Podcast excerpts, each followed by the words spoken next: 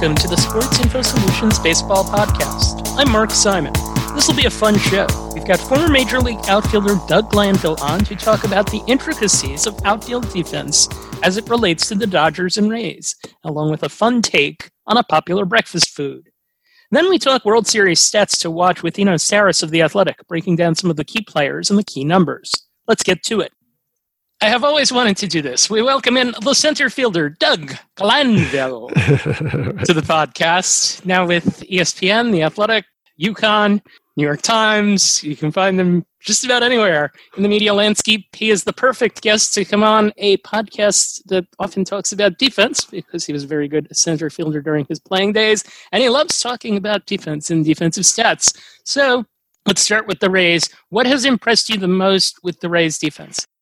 Wow, I mean, you know, they um, when you look at the Astros series, for for starters, how hard the Astros were hitting the ball, right? They they were just smoking the ball early on, and yet they were everywhere. The Rays just seemed to be not only well positioned, but to be able to stop a ball hit that hard is a another kind of skill set. It's one thing they had to have a pitcher giving you kind of weak contact all the time. It's easy to convert those, but when you're dealing with hard hit balls consistently, where you don't have a lot of time, they did exceptional job at that. So even being in the right position is one thing, but I was impressed on how they closed out plays that were not really easily hit balls. And so their positioning was just sort of accentuated by the fact that they could convert tough plays into outs. No, I think with the Dodgers, it, there's there's one person or two people uh, that I think you kind of gravitate to with with their defensive performance. What impressed you the most about them? Yeah, well, you know, it's one of those things that it's kind of subtle because they're such an offensive team and you know about their pitching, but then you find out their their defense is, you know, top three in, in baseball. Certainly defensive run saves underscores that. The single organism mentality is so key, especially in this day and age where you're thinking analytically you're thinking about position, but you also have to kind of move in in, in a synchronous way. Uh, so you look at Mookie Betts, for example, who's a game changing defensive right fielder, and his ability not only to make the play, be in the right spot, and understand spacing with his you know center fielder with Bellinger and others, he also is so uh, incredibly skilled at the wall. Uh, and these are kind of things that you, you know you understand that that's a big play because if he misses it, either A, it's a home run or it's absolutely extra base hits. But it takes a different skill to be able to time it right, be in position, read the wall, and if necessary, be ready to throw.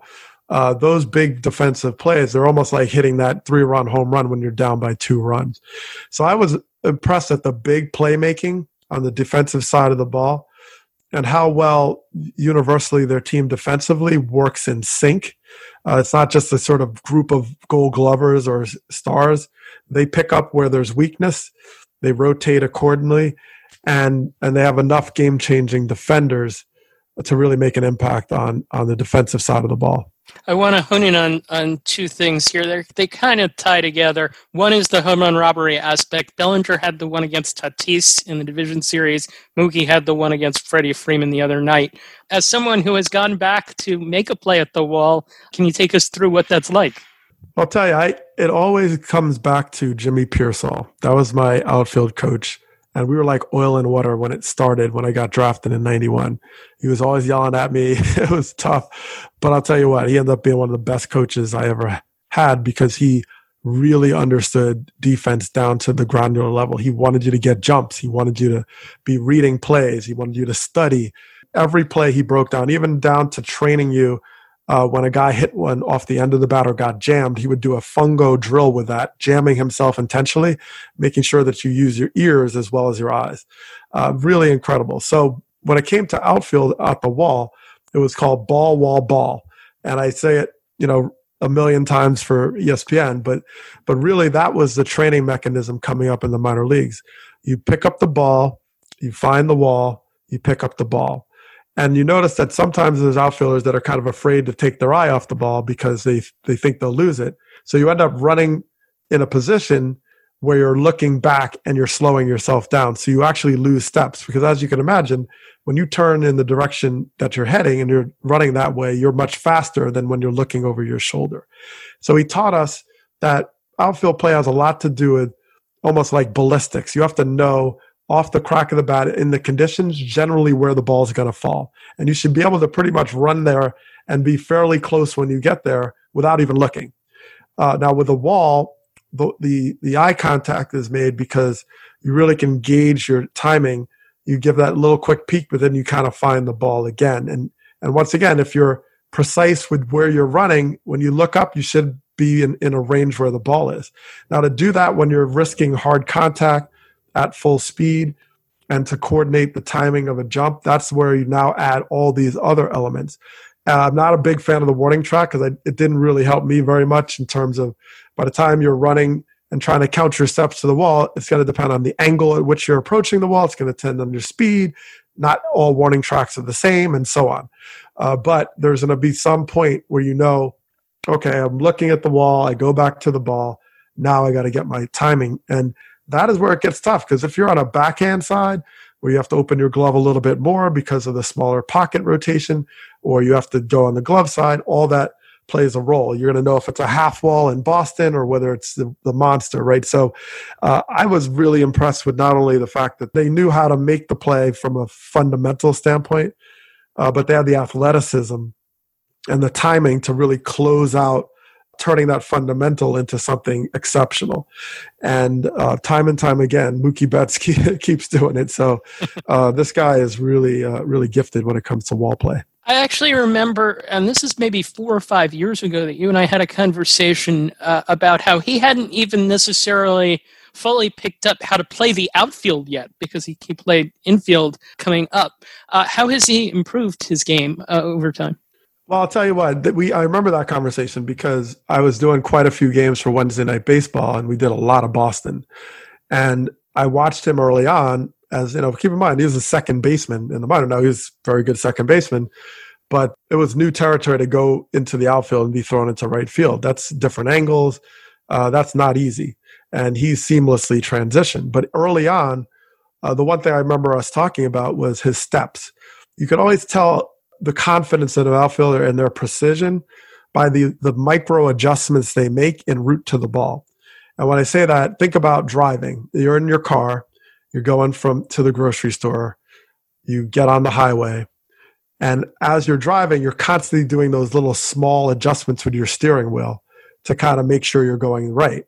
Now, there's the adjustments that you make in steering.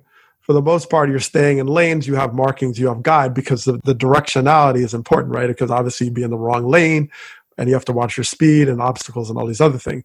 Well, outfield play is very similar.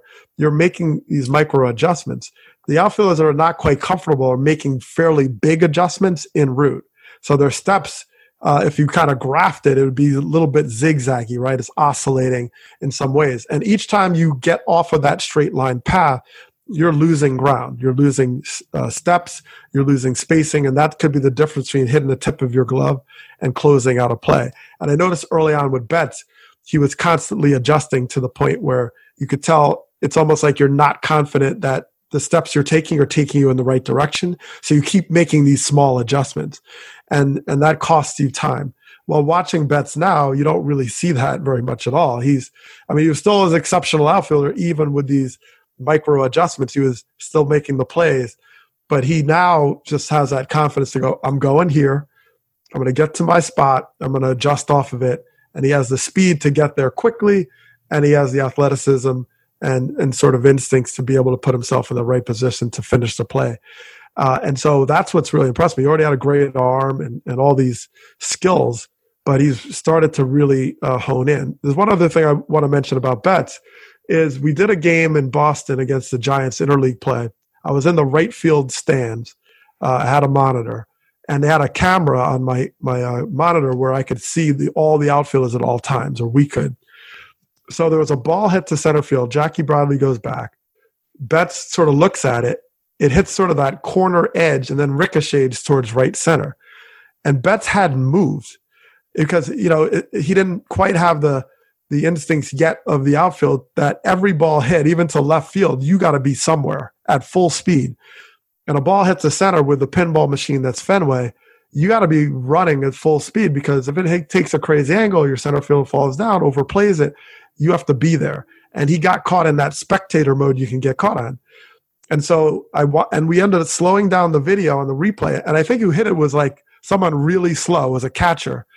And you could tell the time he took to realize he should back up was the time he turned that double into a triple. And that's that was just something that early on he he was doing periodically, mostly unintentionally, right? He's just spectating, which you can get caught up in in right field. And then he realized slowly over time that he has to be dynamic and actively involved on every pitch and every play. And he's such a great athlete that he needs to. He could back up a play over a pickoff play on first base and throw the guy out at third. That's how much of an impact he can make. And now he's really showing that to his full ability and he's been fantastic uh, this postseason. With another conversation I remember us having is you talking about the differences between playing left field and right field, and I want to address that specific to Manny Margot, Manuel Margot, and the catch that he made going to the right field, the foul line, and then toppling over the stands uh, while hanging on to a foul ball. What goes into that one? Fearless ignorance. I mean, you have to really like. I mean, I'm telling you, man, that uh, that play was just brave. You know, well, I'll tell you what goes into that. You're first of all, you're going to the line, and you should have scouted it out pretty well. Now, Margot, uh, this was in San Diego, wasn't it? So he yep. knew he knew the field very well. Uh, so that helps. Uh, although he probably played center field mostly. Yep. But you know, going to a line anywhere, Wrigley, whatever, you know that wall is, per- is coming. So you have a similar ball, wall, ball element to it. However, down the line you're getting more of that nasty slice right? It's it's every step you're taking the ball seems to be running away from you especially hooking into the stance. So you have some of those elements uh, that could really play. You might have wind all these other effects that then can get you more dramatically with all the spin on balls that are sharply down the line. So he's navigating running after a ball that's running away from you as the wall is closing in on you then not only worried about the contact, but at certain wall heights, if you jump to elevate to make the play, you're going to get undercut and you're going to get knocked over, and that could possibly flip you. Uh, so you're always thinking, okay, well, I need to use my hand, my other arm, maybe to keep myself safe. But he just jumped full out, glove, didn't really even think about trying to hold himself on the wall, and just pretty much accepted at a certain point that he's going to flip over the wall. And then, you know, there's some cement back there. so uh, so I, I just think that was pretty wild. Uh, I, I don't know if he scripted it exact that way to jump at that point, but his timing worked out well. And just to hold on to it, knowing that you're going to pay the price was uh, really a lot of courage because that, that, that can go really badly. And I've seen, you know, many people get hurt running into walls or flipping over fences. So to his credit, he held on to the ball and, and, and made a great play. Some people would say that moving from center to right or left is fairly simple, but I've heard you say in the past that that's not necessarily the case. Uh, so I'm curious for your take on that uh, for a center fielder moving to a corner spot. Well, it's interesting because my my era, what was different is a couple of things. Like one, if I was a center fielder, it was about speed, and you know you get to your spot, you can compensate for mistakes very well because your speed can make up for mistakes, as in pitcher mistakes. So you had this sort of bandwidth to roam everywhere, right? You go and you set up in your your sort of comfort zone. You know exactly who's playing, you know, at your corner positions, and you cover all the ground you literally can cover, physically can cover. And and so I think what's shifted a little bit is the analytics has made it. Uh, and look, this has always been part of the game, but the way it's implemented is what's different. Uh, and I'll give you an example. I I talked to Albert Almora Jr. in spring training this year I did an interview with him, and we were doing it was a demo interview, so I was throwing balls at him, ball, wall, ball, all this stuff. So I remember telling him about jumps and asking him really, and I went into this poetic discussion about Jimmy Piersall and how he taught me taught me about jumps. He's like, "Oh, okay, you do this. You have to be in motion. Anytime a ball is coming through the zone, you should be taking three, four steps and headed that direction." Uh, so I got trained on this idea that I was always in motion leading into momentum. And I had to anticipate based on the hitter, the pitcher, the execution, the location, all, the count, all these things to know that I'm literally taking three steps before the guy even makes contact. That's, that's, that was a jump back then. So I go into this thing and I say, okay, Albert, so what do you do to get these jumps? And he says, I don't know because you know what? We're already there. so that's what he said. They're already there. And I kind of, I really like was almost crestfallen thinking about how they're positioned to where the ball is going to be. And, and when their, their positioning is a little off, that's when you're actually running. so, so it was really mind blowing. So when you think about left field and right field, take you back to sort of quote my day, when I moved, they knew that I was a center fielder in left fielder's clothing kind of thing. But I had to deal with uh, new angles that I hadn't really dealt with at center because center with speed, most of it's it's a it's a true vision to home plate. You can see, and you know you generally don't get the nasty bites that you get in the corners where someone hooks a knuckleball at you in the left field corner. A lot of hooking, a lot of diving, a lot of balls that are right on top of you. You're closer to home plate. I mean, you're, you're dealing with the side wall and the back wall. I mean, so I found left field to be really difficult because you had a lot of righties, a lot more right-handed hitters hitting hard balls at your way that were dipping and diving. And, and so now with the um, more analytic focus, you're covering more territory simply by positioning. And so it takes a little bit away from the necessity to compensate with speed as much, which is why I think you can focus on offense for seven innings and then say, all right, we'll worry about defense in the lat- latter part of the game. Uh, that was, of course, bad for my career, but uh, understandable on on how they started to rethink and, and reconsider how outfield is, is played. All right, last question for Doug Glanville, who's filled us in on how to play the uh, outfield in a number of different ways as it relates to this World Series. We're going to go a little different uh, path here. This is something that uh, I happen to know about Doug, and we, if, in the past, we've done a couple of things on this show where we've brought someone on to talk about sabermetrics, not necessarily related to baseball. We had a comedian come on. and we talked to her about stand up comedy and the sabermetrics of jokes. With Doug, we've got something kind of cool. We got the sabermetrics of breakfast food, and in particular, one piece of breakfast food that I know he particularly likes. Just to round this discussion out, uh, give us a little take on the sabermetrics of French toast. Ah, I tell you, yes, French toast has been glorious in my life well, it started way back in uh, the, the youth when my mom got frozen French toast. It was pre-made, and eventually she's like, "All right, I could probably make this. I'm buying all this frozen food. Let me make it." So she made it, but she made French toast without eggs because eggs, you know, was pricey at a certain point of going through all these eggs, and I was eating French toast like water.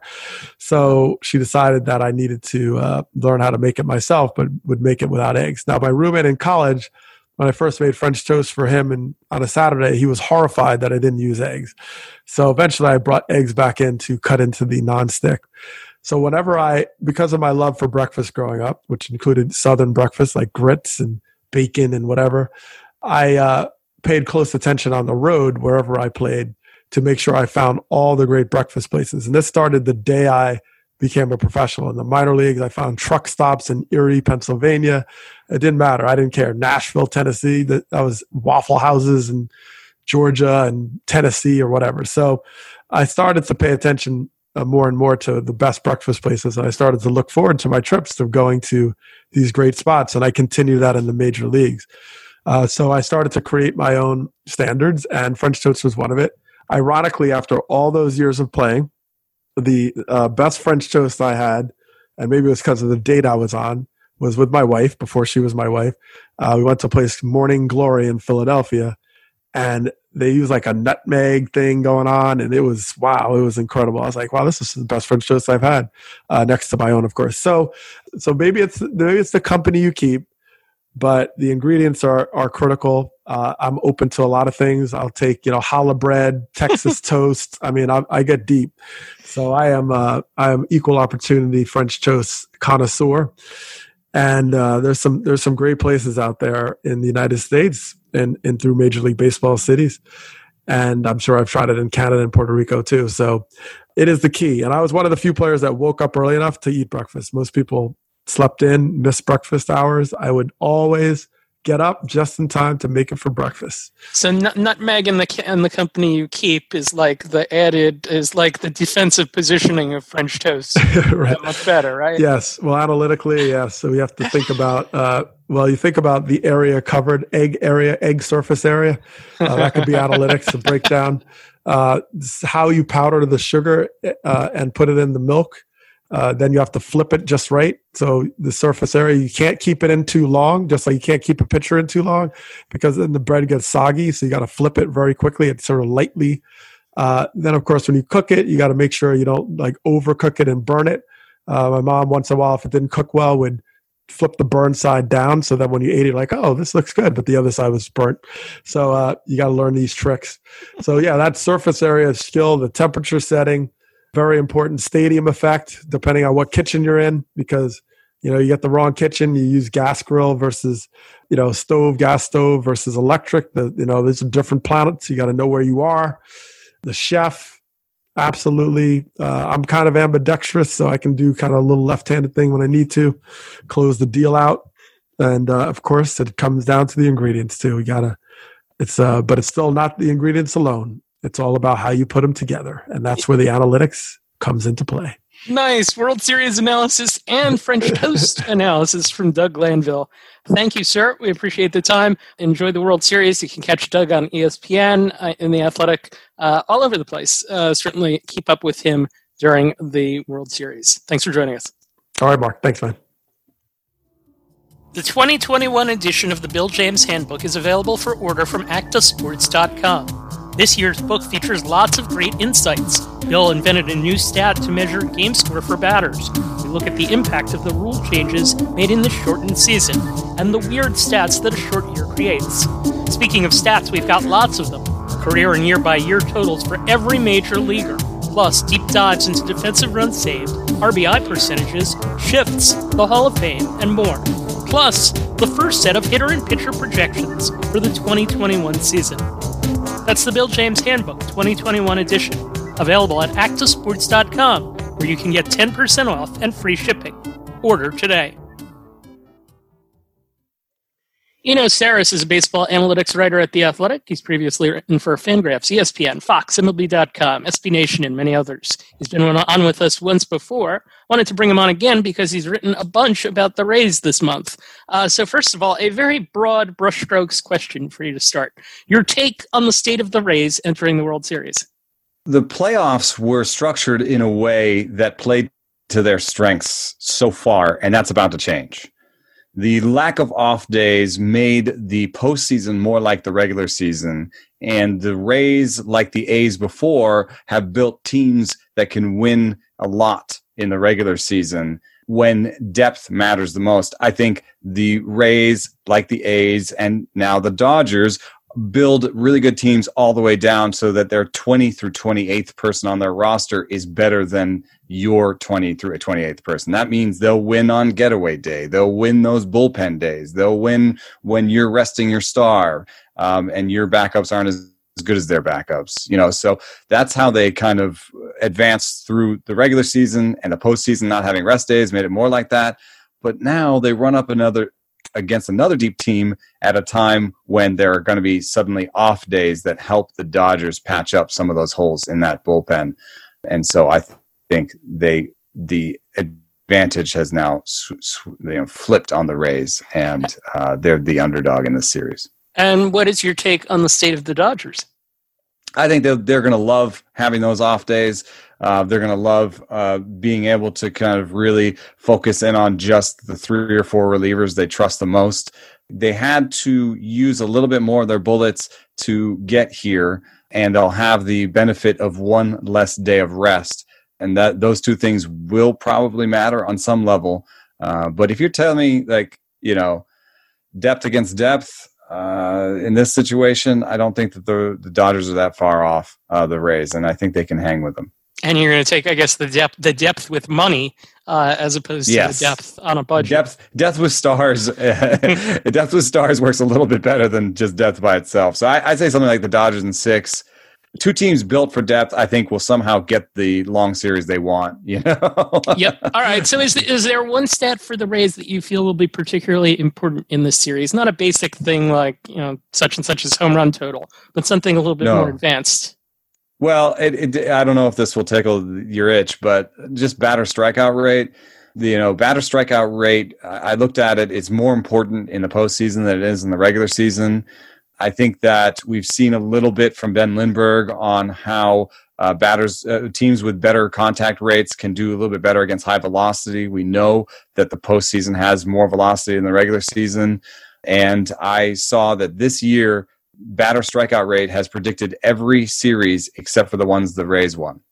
So that seems meaningful to me that there's this we, we all acknowledge that the rays have trouble scoring runs sometimes and that's because they have trouble scoring uh, you know stringing some hits together.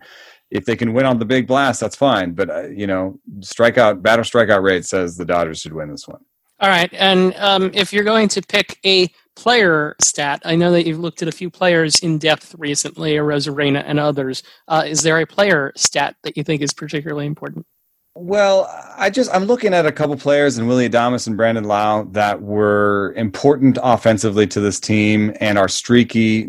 Here comes a strikeout rate comment again, um, but also showed some signs of life late in the Astros series. You know, they you know they have these little flame emojis on the Baseball Savant page when you when you have a hard hit and it's in the box score. It's nice to see that because you're just like, oh, that's I can quickly now see Brandon Lowe had two hard hits in this game and you and you saw the those flame emojis without the results in the Astro series. So I, I, I if the Rays win this one, I think Brandon Lowe and Willie Adames are resuscitated. Going back to what you were talking about before with the, the strikeout rate, one thing that we have seen a lot of in this postseason are high fastballs. Uh, high fastballs at 97, 98, 99 miles per hour. And it would seem that, that the Dodgers have guys who can lay off of those as as you were talking about. Is there something with uh, high fastballs that we should be paying attention to in this series? Yeah, I mean, I, I, think it's fair to wonder uh, with some of these trends when the tipping point is. We're seeing like higher velocity in the postseason every season, except this year we're basically tied with last season. And I think at some point, you know, the average for four fastball right now is 94.9 in this postseason can it be much higher? um, and can it be much higher without without losing all the command and all the stuff that comes along with it? So there is a one person allegory that I think is important here. So we talk about high fastballs, high fastballs, high fastballs. Well, Randy Arozarena can hit the high fastball, and the one thing he has is a, is a flat swing that you know doesn't uh, have that sort of upward angle to it, like a Cody Bellinger uh, swing. And so he can hit the high fastball because he has that flat swing and he can also hit the low uh, breaking ball because that's just something he he's it's in his tool set. So now he can do what he can. He basically has strengths that line up with what the league is trying to do to him. And I think we'll see more and more Randy Arozarena types as we see pitchers going up in the zone. And as that happens, then the pitchers will have to go back down in the zone to get those guys out. So, you know, there is this kind of fascinating cat and mouse game, and there's always a tipping point where, you know, things start going back the other way you wonder if that has something to do with the Dodgers uh, assembling these super sinker guys and Blake Treinen and Brusdar Graterol. But uh, they also have other guys that can climb the climb the ladder on you. What are what are you impressed with with the Rays pitching staff?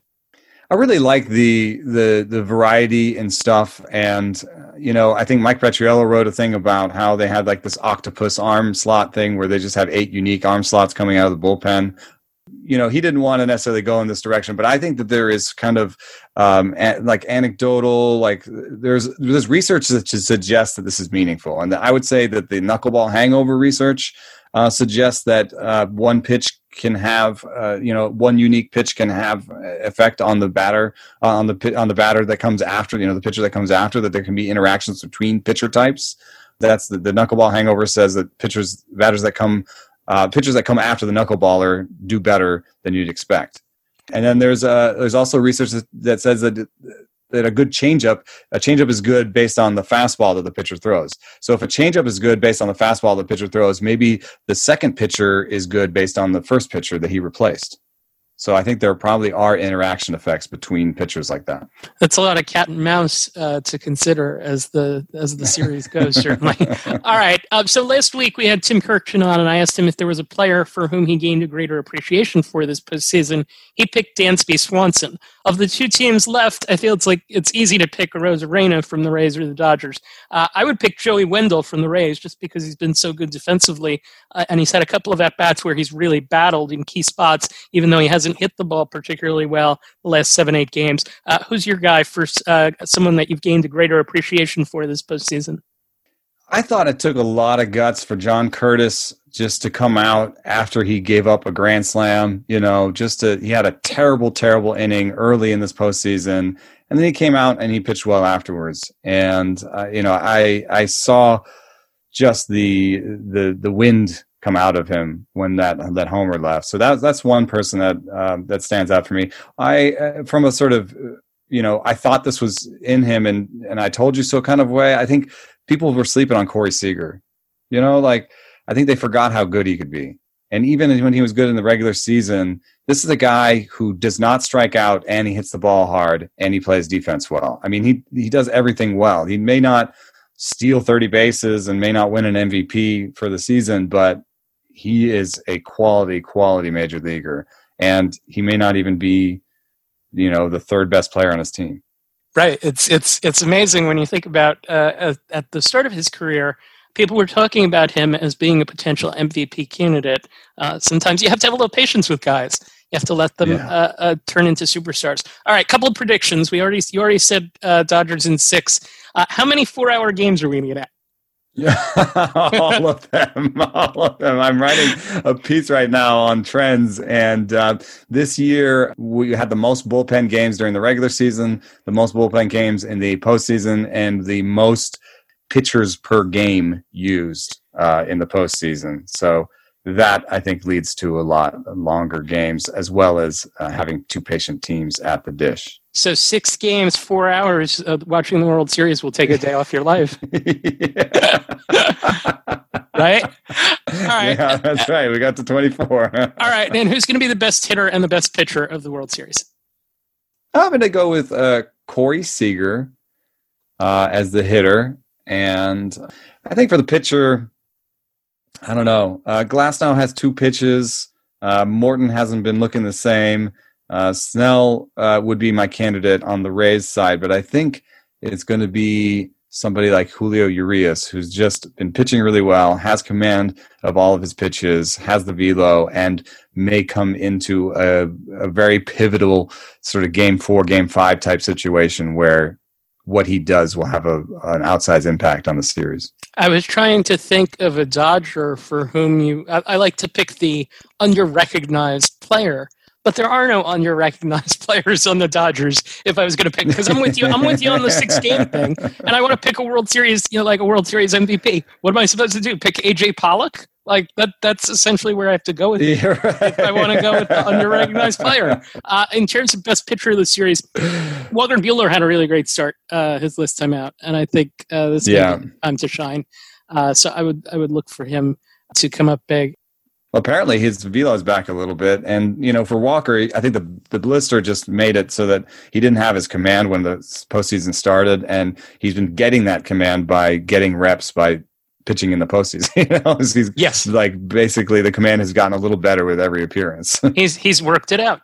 All right Eno thank you for taking the time to join us. Enjoy the world series and enjoy it taking a day off your life. Thanks for having me there are so many great defensive players in this World Series. Betts, Kiermaier, Bellinger, Adames, Wendle, Margot, Renfroe, Choi, Phillips, Taylor, Barnes, Zunino, and even Clayton Kershaw. You can read about all of them in our article at sportsinfosolutionsblog.com. Appreciate you checking out the podcast this week. For Doug Glanville, Eno Sarris, and our producer Justin Stein, I'm Mark Simon. Thank you for listening. Thank you for tuning in to the SIS Baseball Podcast. If you like the show, please rate and review us on iTunes. If you have any questions, email the show at mark at sportsinfosolutions.com or tweet us at sportsinfo underscore SIS.